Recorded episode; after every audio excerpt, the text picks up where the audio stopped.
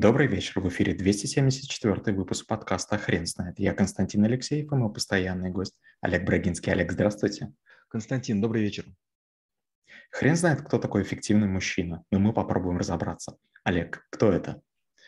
Эффективный мужчина – это не тот, который лично эффективен, а который в семье эффективен. Если мы посмотрим на многих мужчин, я часто в мужском обществе нахожусь, я вдруг вижу людей, которые ругают женщину, ругают машину, ругают семью, ругают ребенка. Ругают работу, ругают начальника, ругают зарплату. Я все время удивляюсь, как ты можешь ругать то, что ты выбрал сам. Я считаю, что эффективный мужчина – это человек, который, умеет зарабатывать деньги, понимает свои перспективы, дает своим родным, близким лучшее, и не ставит свое эго на первое место. Олег, по аналогии с предыдущим подкастом я хотел бы спросить по поводу чек-листа. А как мужчине определить, эффективен ли он? Вот, честно говоря, по мужчине чек-листа нет. Почему чек-лист был по женщине? Потому что, понятно, я не женщина, и мне многие вещи непонятны, и я могу их из поля зрения упустить. С мужчиной чуть более понятно. У нас есть некий такой цветик-семицветик, то есть 7 секторов, в которых мы считаем, что человек должен себя оцифровать. Это не чек-лист, это маленькая анкета. Допустим, у нас есть зона финансов. Мы спрашиваем человека, может ли он отдыхать, где хочет, может ли он ездить, на чем хочет, может ли он есть, что он хочет, и то же самое по отношению к семье, такие же 3 вопроса. И последний вопрос, может ли он удовлетворить любые вопросы своих родителей. И получается понятно, что люди сами понимают, на ком они свете, даже не надо никого спрашивать. То есть женщины, проходя вот этот чек-лист, они живо это делают, обсуждают, хихикают и, по крайней мере, визуально не завидуют. Мужчины, каждый закрывается, каждый отвечает. И переживает, вдруг понимает, что он не звезда. Я их успокаиваю. То есть женщину успокаивать не нужно, они меня успокаивают. Да нет, говорить то, что вы знаете, понятно, что вы нас понимаете не целиком, мы это можем простить. Мужчины нет. И нужно все время говорить, как они. Опять же, я как-то разговаривал с одной нашей ученицей, она у нас на Канарах живет, она уже бабушка, и я как-то спросил ее, какие есть особенности воспитания мальчиков. Она просто психолог. Она мне маленькую лекцию прочла. И среди прочего, меня очень маленькая такая фишка заинтересовала. Она говорит, мальчики некрасиво взрослеют. Они такие становятся какие-то уродливые, как гадкие утята. И в какой-то прыщавые, и в какой-то период, им нужно говорить, что некрасивые. Они некрасивые. Но им нужно это говорить, чтобы компенсировать то, что они видят. То есть всем очевидно, что какие-то такие несуразные. А у женщин такого нет. Женщины очень красиво, девушки очень красиво взрослеют. Они наливаются формами, и все хорошо. Поэтому у мужчин очень много комплексов. Начиная от того, что в детстве был такой период, когда тебя девушки отрицали. Потом, сейчас тебе из-за немецких порнофильмов, тебе очень такие высокие стандарты предъявляются. И в-третьих, конечно же, всякие девушки с накачанными губами и силиконовой грудью, когда с мужчинами общаются или снимаются в кино, тоже такие выдвигают какие-то вещи, что большинство мужчин себя чувствует очень плохо. Женщины мечтают о бодипозитиве, мол, давайте не будем затирать целлюлит, он есть у всех. А мужчины говорят, подождите, где вы берете этих олигархов? На всех же не хватит. То есть каждая женщина мечтает об олигархе, но их не хватит. Второй вид анкетирования – это личное время, свободное время. Многие мужчины неэффективны именно в этом. Есть масса людей, которые зарабатывают много денег, но потом пиво или сериал, или футбол, или баня и больше ничего. К сожалению, такой мужчина, если, конечно, он не в армии служит, он рано или поздно скатится вниз. То есть он станет глупее, тупее, заплывет жиром, и, к сожалению, он будет проигрывать друзьям или знакомым других женщин, которые есть у подруг. И это очень опасно. То есть первое – деньги, второе – это проведение личного времени. Третье – это спорт. К сожалению, мужчина иногда должен кому-то дать оплеуху, поставить блок или торжественно получить в челюсть. В этом такого страшного ничего нет. И я все время спрашиваю, если у вас никакого спорта нет, хотя бы пресс не накачан, хотя бы иногда грушу не бьете, но будьте готовы к тому, что это будет серьезная неожиданность. Не страшно потерять сознание от удара, не страшно поломать челюсть. Страшно струсить. В какой-то момент вы отдадите какие-то вещи, и, не дай бог, сумочку женщины не полезет в драку. Если вы полезете, вас и забьют, и сумочку заберут, вам все простят. То есть из одного удара и губы разбиты кровавые, вам все простят. Но если вы без всего отдадите, конечно, в лох педальный. Олег, скажите, пожалуйста, возможно ли сформулировать какие-то основные базисные правила эффективного мужчины? Опять же, как мы говорили, женщины и мужчины многое похожие. Есть разница, конечно, в психологии, но тем не менее, мужчина не может заниматься только одним чем-то. Часто говорят, вот папа деньги зарабатывает. Мужчины, к сожалению, невыносливые. Мужчины очень тяжело болеют. Да? Есть такая даже статья 37,2, я почти вдова. То есть женщина при такой температуре может и ремонт делать, и детьми заниматься, и мужа успокаивать. А мы при такой температуре ложимся и умираем. Я не иронизирую, я тоже такой. То есть малейшая температура, и мне плохо, я раскисаю как бы моментально. То есть я могу сколько угодно оказаться там себе наглым, бодрым и марафоны бегать, но потом маленькая температура, и все, я несчастный, жалкий маменькин сынок.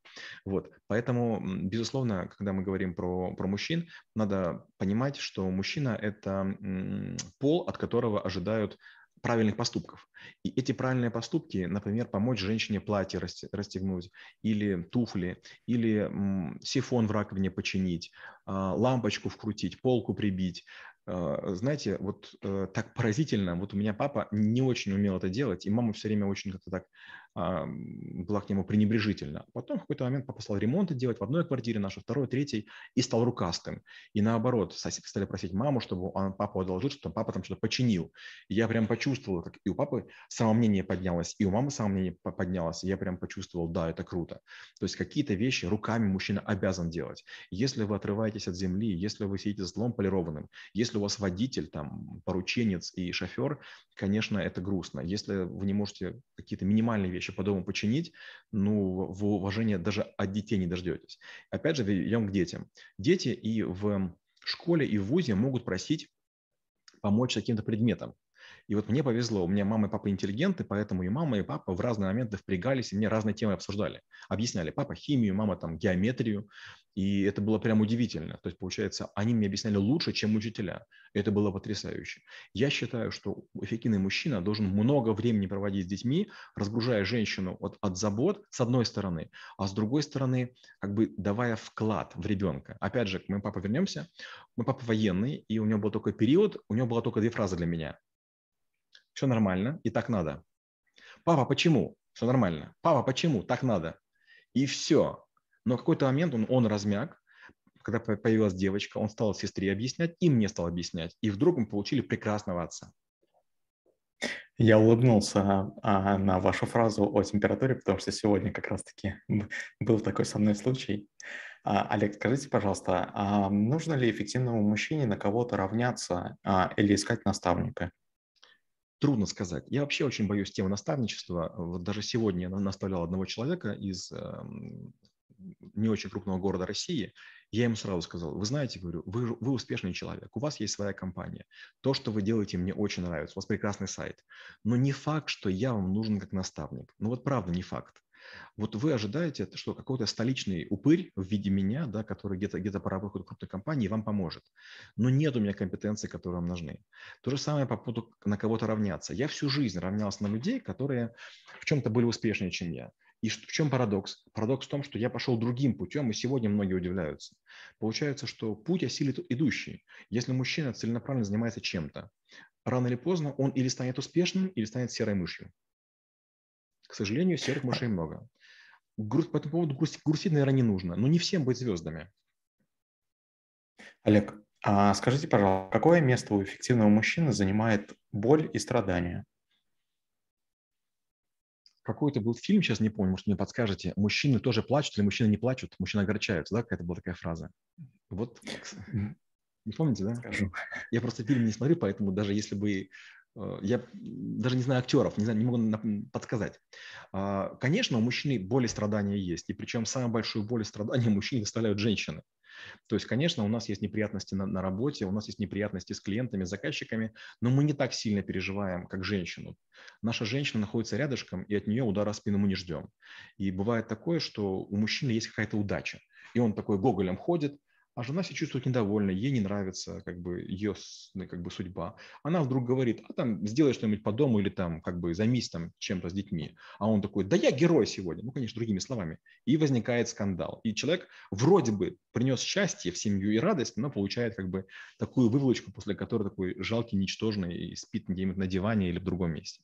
Это первая история. И второе, к сожалению, мужчины очень плохо терпят боль. Моя супруга стоматолог, и что я скажу? Такой простой пример для далеко не ходить.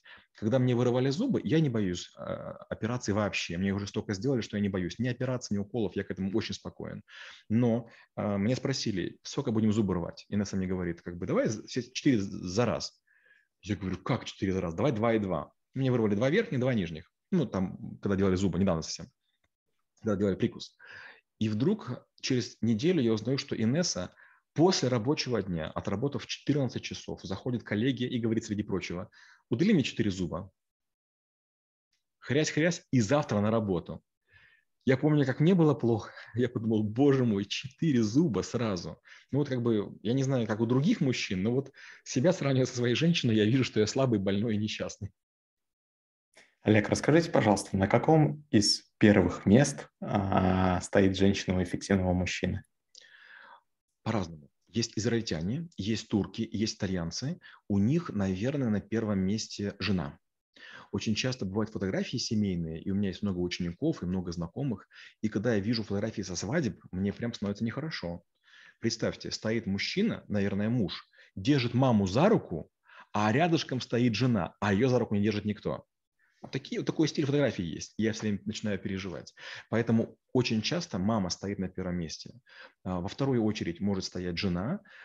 И эту же позицию может занимать сестра. Даже у меня есть знакомые и родственники, где сестра играет, родная сестра играет больше роль для мужчины, чем мама или дети, или жена. Это очень странно. Но с другой стороны, знаете, у всех своя дорога, у всех своя обувь. Поэтому 3, видимо, есть человека, или 4, да, это мама, это жена, это сестра, это дочь, которая наверняка у мужчины на очень важном месте. Опять же, вот судя по моему папе, он ко мне был очень холоден, то есть он был очень спокоен. Сестру он любил просто до безумия.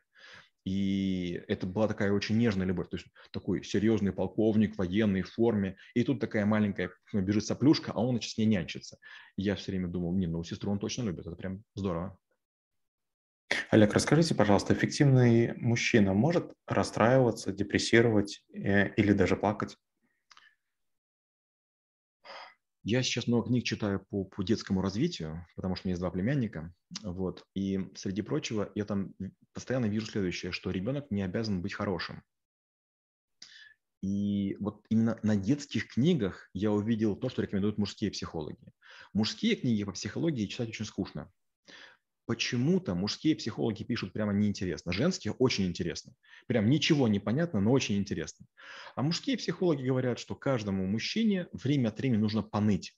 То есть ныть у мужчины – это прям такая must-have. То есть ему иногда надо, чтобы кто-то для него играл роль мамочки. И прямо он там должен поныть. Причем мужчина ноет именно притворно. Ему не нужна помощь. Ему нужно вот как бы, чтобы его пожалели.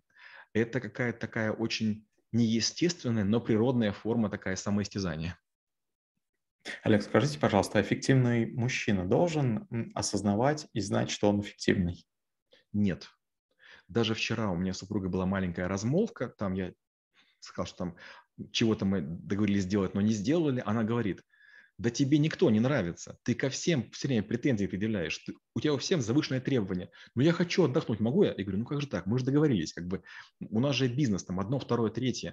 Она говорит, ну я хочу отдохнуть, я имею право отдохнуть? Я говорю, ну в общем ты имеешь, но мы же договорились. Она говорит, вот в этом ты ужасен, то есть ты как какой-то трактор несворачиваемый, ну будь гибче. Я, конечно, отполз, я понимаю, что она права, а сам думаю, ну мы же договорились. Олег, спасибо. Теперь на вопрос, кто такой эффективный мужчина, будет трудно ответить. Хрен знает.